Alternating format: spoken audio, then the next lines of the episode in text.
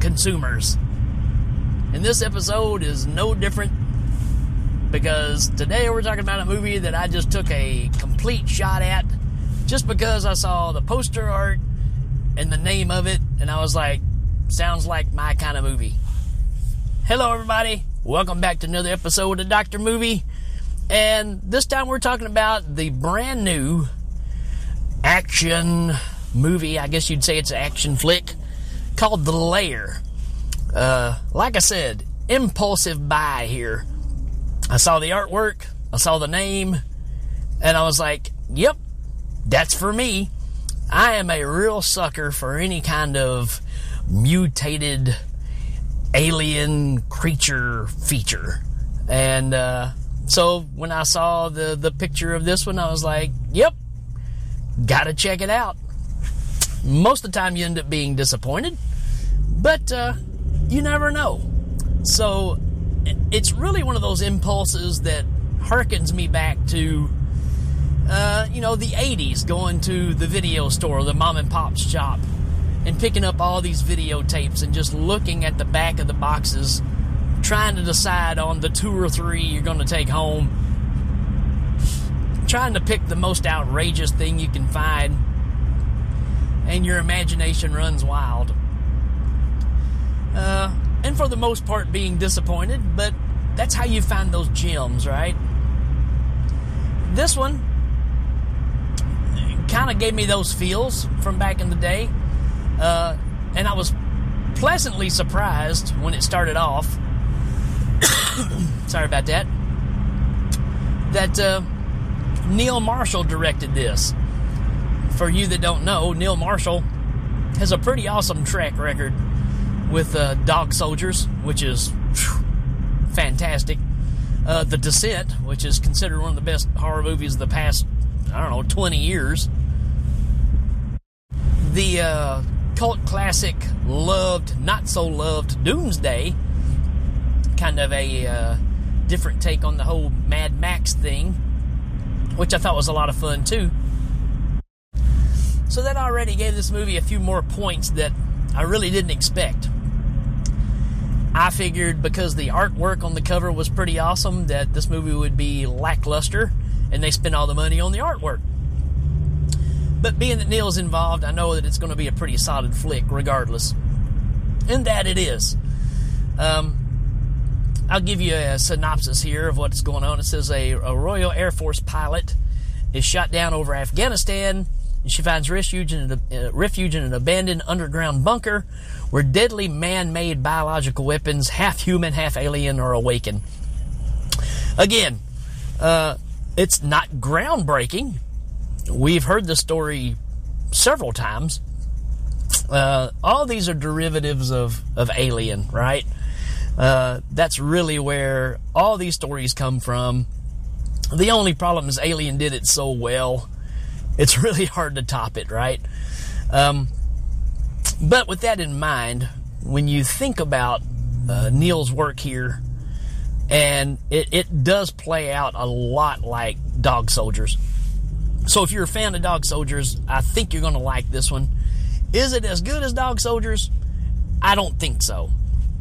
And I don't know if that's just because that was so fresh and new at the time. This one feels like we're kind of retreading the same ground it's just you're dealing with these more uh, alienistic creatures.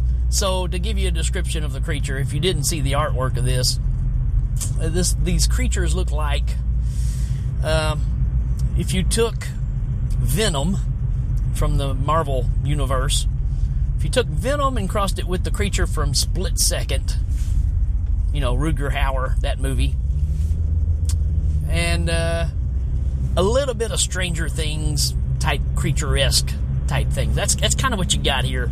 They're built up like Venom, but they got a grotesque mouth. They got kind of superhuman strength. They got these tentacle things that kind of shoot out of their mouth, a la Venom again. And, uh, you know, they wreak a lot of havoc. So, uh, our star of the show is a, a female officer who's a, a pilot crash lands. And for the most part, she's pretty dang awesome. Uh, the only problem is she's kind of like Jason Statham. Not that I have a problem with Jason Statham, but the problem is it's kind of like kind of like the Christopher Lambert thing, right? Uh, she she mumbles, so I spend a lot of time trying to figure out what it is she's saying because she's she's talking like this all the time. Uh, that just kind of got to me after a while. Uh, other than that, of course, the action sequences I think are fantastic. Uh, they're really well done, and again, I wasn't expecting pretty low standard with this, right? I expected a cheap, you know, Roger Corman esque creature feature, and got a lot more than I bargained for. So uh, pleasantly surprised on that end. But uh, I think as long as our main character is not really doing any talking, she's pretty awesome. Uh, I don't know if they just pushed her that direction to talk this way, but I don't know. That's the only thing that kind of bothered me. Uh, you end up with the the regular scenario of the ragtag military team of you know unwanted toys, misfit toys. You know, uh, again, this, this is such an alien derivative or aliens, where you get this you know the ragtag team that probably shouldn't be working together, but they're forced to.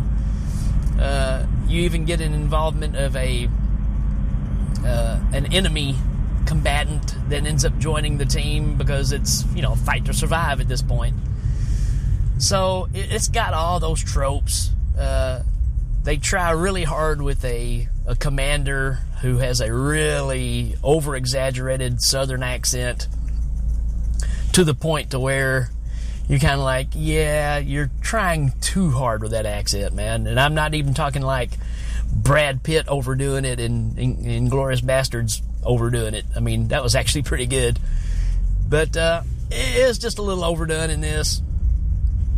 Uh, but again, I can I can overlook some of these things. Uh, again, I thought this was a fun, just kind of uh, hanging out around the house, checking it out kind of movie. Uh, it's got some great action sequences in it.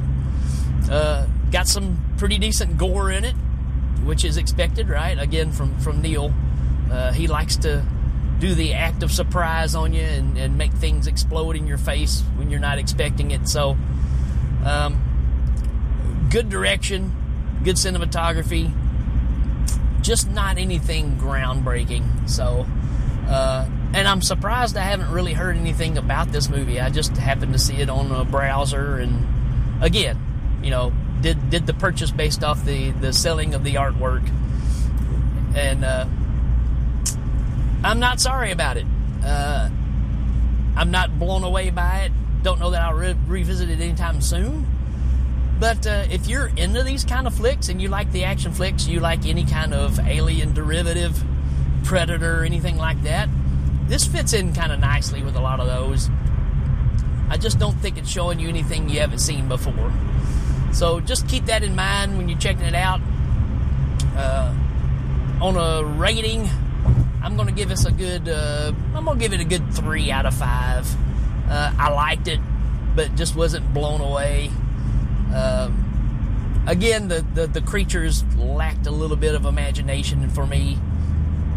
Uh, it just seems like it's been done. Uh, you also end up finding out that for the most part, these are aliens that have come down from outer space. But just like in every alien type situation, the government's trying to take them and create a super weapon out of them. So they're, you know, mixing their genetics with people. So you end up finding out later on that these are local people that have been mutated into these creatures. Uh, lots of gunfire, lots of action, just kind of doesn't show you anything new. And that's pretty much my take on this one. Uh, again, if you like this kind of stuff, I say check it out. Till then, folks, we will check you later.